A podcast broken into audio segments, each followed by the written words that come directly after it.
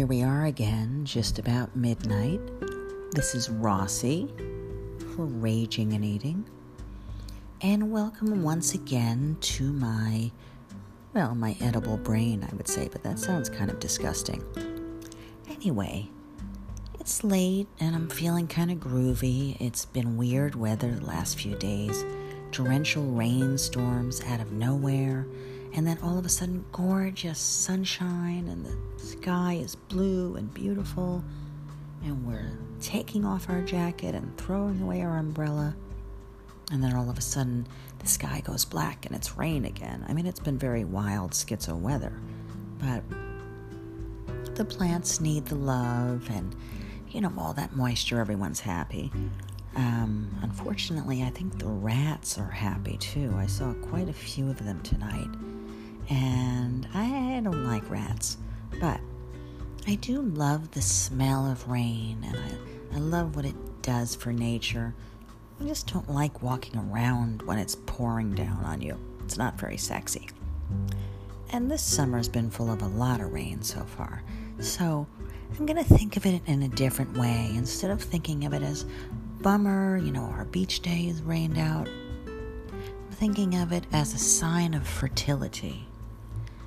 All that rain means new life and replenishment and love.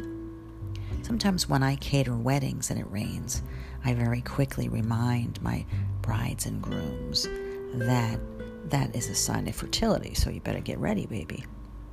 And actually, I think that there's a high ratio of my wedding clients that wind up having kids, so I think it might be something I put in the sauce. You know what I mean? Just a little love and sensuality and in the sauce. And the next thing you know, my clients are having babies left and right. So if you want a baby, maybe you should have me cater your wedding. You know, I'm just saying. So lately, I guess because, you know, it's summer and even the rain and the weather and all this weird stuff, I mean, plans have been changing left and right. And rather than getting all cantankerous about it, I've been kind of in this mood to just blow where the universe wants to blow me. Well, that didn't sound right, but uh, you know what I mean. Anyway, I'm trying so hard to be a good little girl and not have a potty mouth and be accepted on mainstream radio as a good little Jewish girl with a, you know, a lot of opinion and it seems like the universe keeps trying to drag me into the gutter. But anyway, like I said, I'm just going whichever way the universe wants to. Well, there we go again. Blow me. But anyway, the other day I was walking up Avenue B in the East Village in Manhattan, and I saw a gang of kids. They were like kids from the projects, kind of cool. There was one tall one who, I don't know if I would say that they were kids. He looked to be about 20, maybe. 19, 20, 21, like that. His friends looked a little younger. They looked maybe 18, 19, 20, I'm not sure. But, you know, I call them kids. You might want to call them young adults. Anyway, they were, one opened a bottle of champagne and poured it in the plastic cups, and they were sharing it around. Everyone got their plastic cup, and they did a toast, and they were having some sort of celebration. And so normally, I would walk right past them because they're strangers and I don't know them and they don't know me and we're from different walks of life. I don't drink champagne in public, but why not? I do drink margaritas in public, so what's the difference? But on this particular day, I was feeling like the universe was blowing me around, and I said to them, I walked over to them, and they were like, Who's this crazy chick with the weird hair? They probably thought I was nuts. But I said, Well, congratulations to whatever you're toasting this to. And the tall, good looking kid, he was like with long dreadlocks, very handsome face. He seemed to be the sort of ringleader of the group. He said, We're toasting to life, to how good life is. And they were all like, Yeah. And I said, Wow. I said, That sounds so positive. I mean, most kids, no offense, young adults, kids, you know, they're not so positive like that. They're kind of negative. They're like, eh, leave me alone. I don't want to do anything. I want to just stare at my phone all day. So I started congratulating him on being so positive. And then he said, Well, would you like to join us? Would you like a class? So normally I would say, Well, no, no, thank you, but it was wonderful meeting you. And off I'd go. But on this day, I was like, Well, the universe blew me over to them. Maybe I should have some bubbly. So I said, I'd love to. And he was a little surprised, actually. He very quickly poured me a plastic cup of champagne. And I went to join the toast. And one of the kids asked me what my name was. But just as he was asking me that, as I made the toast, I said L'chaim. And he thought that was my name. So I went L'chaim, and everyone went, Nice to meet you, L'chaim. And I started laughing. I said, No, no, L'chaim. It's, it's Hebrew. It means to life. L'chaim, to life. My name's Rossi. But you know, that wouldn't be a bad name, actually. Anyway, so the tall guy with the dreads, he said, My name is Moshe. And I said, Moshe? That's a powerful name. Do you mean like Moses? And he's like, Yeah. And I'm like, Oh my God, you're like a total, that's a huge name. You're like a leader. You're a leader, baby. And he was like, Well, you know, I try. And I said, And you're also someone who's got to have a good head on your shoulders and be sensible and not freak out. You know, I started praising him. I said, So we would say that's Moshiach. There's a lot of ching happening. Jews are always going ch in everything we say because I think it's because we're looking for an excuse to spit on people and not be in trouble. So if we go up to someone and spit on them, we're in trouble. We might get hit, we might go to jail. But if we say L'chaim, L'chaim, Moshiach, you know, then we're just trying to talk in our language and we can't help it if we happen to spit in your face. You know what I mean? But anyway, Moshiach was a really cool dude, and he was very happy that I was impressed with his name, and we chatted for a while. And then I sort of pointed out that Moshiach is also capable of really kicking butt. I mean, think about what Moses did. You know, he parted the Red Sea, and then the big, mean, nasty Pharaoh decided to chase after all the Jews. And then Moses lifted his arms again, and the Red Sea came crashing down and drowned all the Egyptians and the big, mean Pharaoh, and unfortunately, all those innocent horses, too. That part of that story always bothered me. I had no problem with Pharaoh drowning or any of the soldiers, really, you know, whatever they signed up for that. But all those horses, that really always bothered me. I remember when I was a kid and we'd be like learning the story of Passover. And my mother wanted me to see how poignant it was that that God saved the Jews and Moses, you know, put his arms up and the Red Sea parted and then it came crashing down on them and blah blah blah. And all I could think about was those poor horses. It still bothers me. And when I saw Ten Commandments with Charlton Heston, well, the first, you know, half dozen times I saw it again, I was like, those poor horses. And then later on, I was like, Charlton Heston is really a jerk. I mean, he's like a major NRA guy and he wants to have a gun. He wants everyone else to have a gun and he doesn't care about Columbine and school shootings and he just wants to blow away the world. And, you know, then I started thinking all those kind of things. But um, it really is a great movie. So I try to not let it get ruined by my politics. But I digress, like always. What was I even talking about? Oh, yeah, Moshiach. Anyway, so I thanked them all profusely and I took uh, my glass of champagne because I still had some left. And I walked to Stuytown, which is kind of a gorgeous little area. And there's a bubbling fountain the water shoots up and it's all lit up. And I sat there by the fountain, and the day was getting late. I guess now it was getting to be about six o'clock. There was a nice breeze happening, and the sun was still out, but in that gorgeous time of day. That's my favorite time of day in the summer, I'll say, between five and seven o'clock, when the sun is still there, and there are moments when you can really feel it warming your face. But it's not intense, it's not going to burn you, it's not going to give you a headache, and there's a breeze starting, and the evening is calling. It's just perfect. So I sat there in that perfect time of day, looking at the gorgeous fountain and thinking about my new friend Moshiach and sipping my champagne. And it wasn't bad. I mean, it wasn't good either, but it was like a $10 bottle of champagne, but it was drinkable. Kind of on the order of like Korbel, not bad. A little orange juice would have been nice. But I was really, what I was really impressed with was myself because the old Rossi simply wouldn't do that. You know, kids from different walks of life. You know, it's it's adults, kids, anyone. It's it's a little bit of risky when you walk up to someone very different from you, from a different walk of life, with a different mindset and a different look and a different everything. And you want to sort of go and be chummy with them. They might be like, "Well, who the hell are you? You're weird looking, and we don't like you." And they might say quite a few things I won't repeat here. But I don't know. The universe told me it was okay, and they were really a great group of kids. They really liked me. I made them laugh. You know, I love making people laugh. And I thought, well, then, and then I taught them two Jewish words, L'chaim to life, and Moshiach.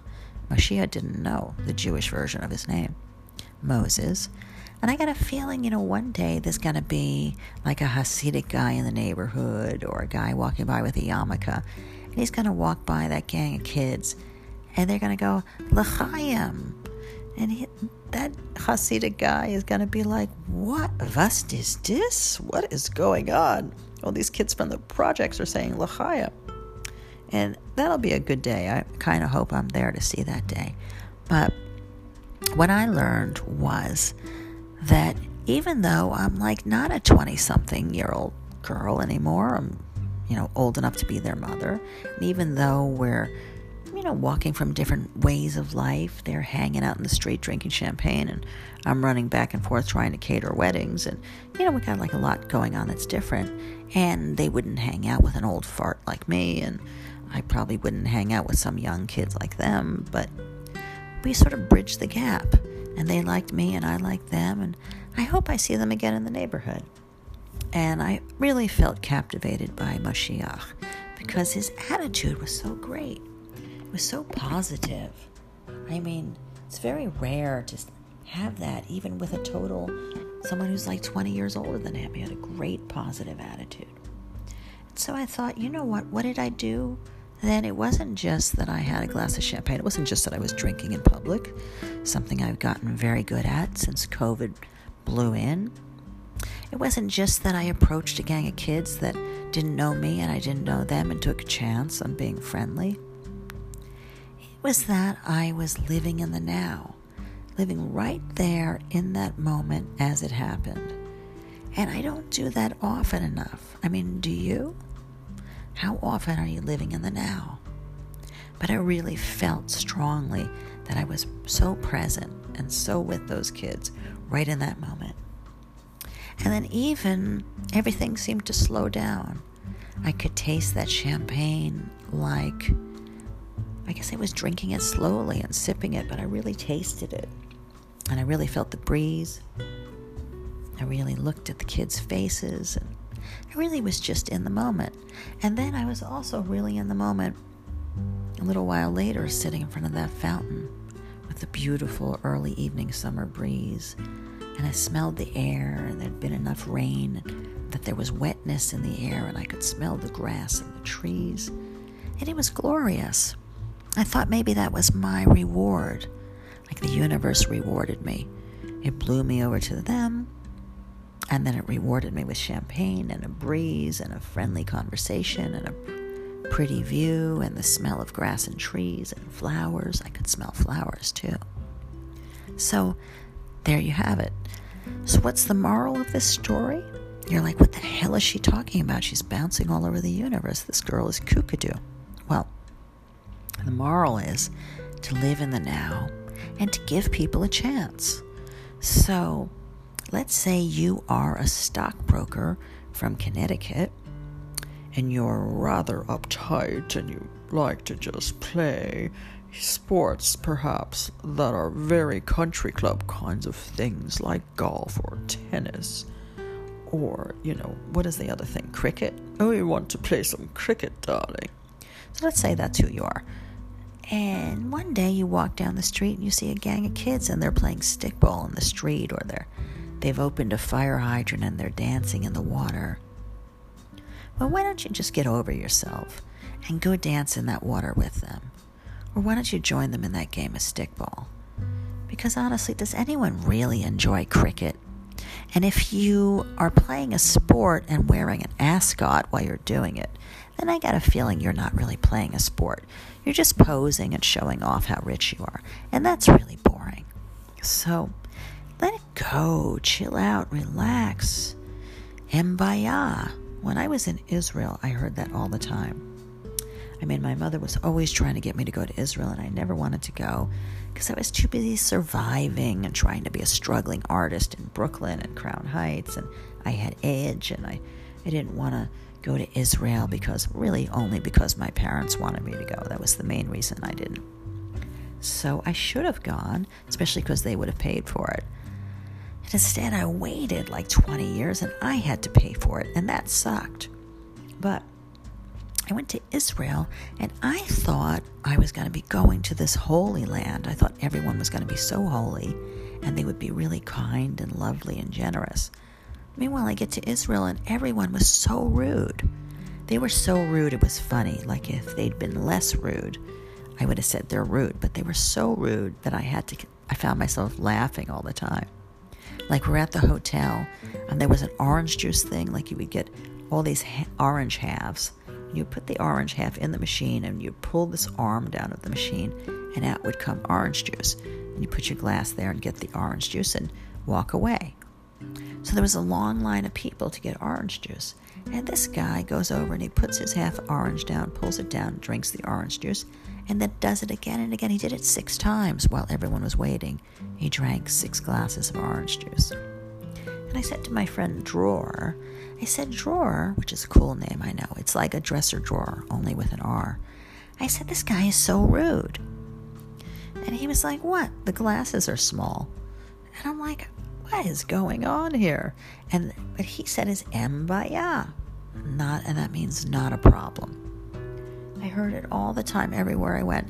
There was like all these times I was online at a deli and this woman came and she basically shoved me back with her butt and took my place in line. And I'm like, Dror, this woman just took my place in line. He's like, Mbaya. So finally, I was like, why is everyone saying that? Not a problem, not a problem. It is a problem. The guy drank six glasses of orange juice before anyone else got a glass. The woman shoved me aside with her big butt and took my place in line. That is a problem. So that's not an mbaya, not a problem. And he said, Rossi, the whole world is trying to kill us. We've been surrounded so many times with people trying to kill us, and even people inside the country with suicide bombs. Every time you go out, you don't know if it's going to be your last day.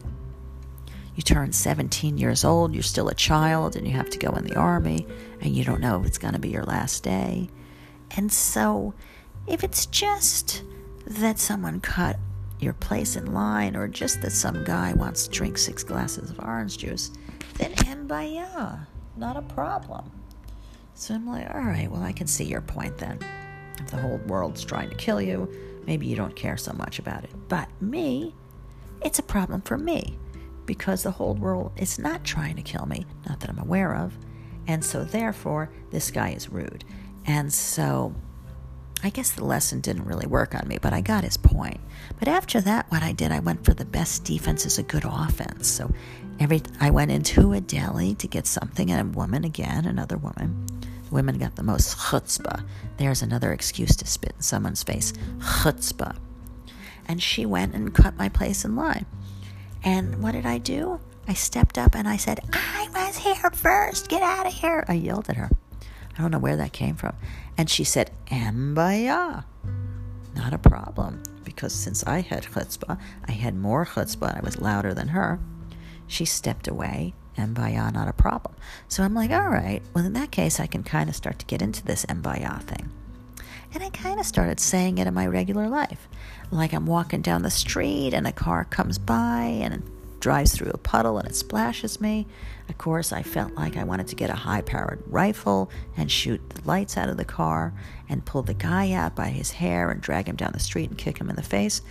But I didn't do any of those things because I'm a woman of peace and love and tranquility. Uh huh. So I said, Mbaya, not a problem. And off he went, and off I went, even though I had some muddy, watery stains on my khaki shorts because of that. But Mbaya, not a problem. So I'm not saying that I'm perfect. I did have that fantasy what I wanted to do. But this is the reason why it's a good thing that I don't have a gun, and it's a good thing that most people don't have a gun. And maybe you're a gun lover, but trust me, there's a lot of people that really shouldn't have a gun, and I am one of them. The other one I would probably shoot all the time would be like when I'm going across the street and the light turns red. Is in Manhattan, this is a crazy thing. You start to walk, and all of a sudden comes a bike a bike delivery guy delivering seamless or you know one of the other the other things going a million miles an hour on a motorized bike zooming right through the red light i've almost been killed by these bikes so many times and it takes every ounce of strength i have not to like push them off their bike and kick them in the face and probably i would like sit on their head and fart on them to tell you the truth so yes i do have some violence in me i admit it but I don't act on it. It's not a crime. Thinking is not a crime. So I say, Mbaya, uh, not a problem. You know, one day he'll meet his maker and God or whatever you believe in will say, Were you a good person or a bad person? And he'll have to say, I drove through every red light and I almost killed a million people and I hit 20 or 30 people. And God will be like, Well, you know what? You're going to have to spend a little time in limbo for that. And while you're at it, deliver me I think I'll have the early bird special send it up. That'll probably be his penance. He'll have to spend limbo delivering food to everyone in heaven. What do you think of that one? We just thought of that.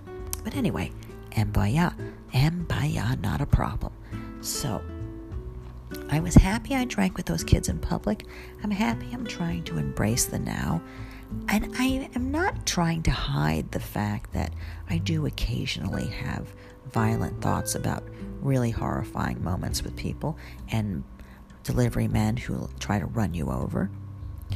But I overcome it by being honest about it, by saying Mbaya, by living in the now, and by putting lots and lots and lots of love into my food. That's really how I'm getting my yayas. So, and by inventing new things all the time. So, this is an interesting one. I went to my girlfriend's brother in law and sister's house in Goshen, New York. Goshen is a very cool town. It's a historical town, it's beautiful. And they live in a farmhouse, really in the middle of farmland. They're surrounded by cows. They've got a fence up, but if they didn't have a fence up, I'm sure all those cows would be sitting in their lawn. And they've got, they've really made it beautiful. They have a swimming pool, and they have a hot tub, and they even have a go kart to run around with on their land. They have a fire pit. I mean, it's really it's a very hedonistic, fabulous farmhouse. And they're wonderful hosts. So I got to go and swim in the pool and soak in the hot tub, and everything was great. And Steve, that's my girlfriend Lydia's brother in law, he introduced me to a new concept, which was everything I like in life all at once. And that was a pickle pizza. Mm-hmm. You heard me right. So it was an all white pizza with no red sauce, with um, slices of pickle. It sort of looked like green pepperoni, to tell you the truth.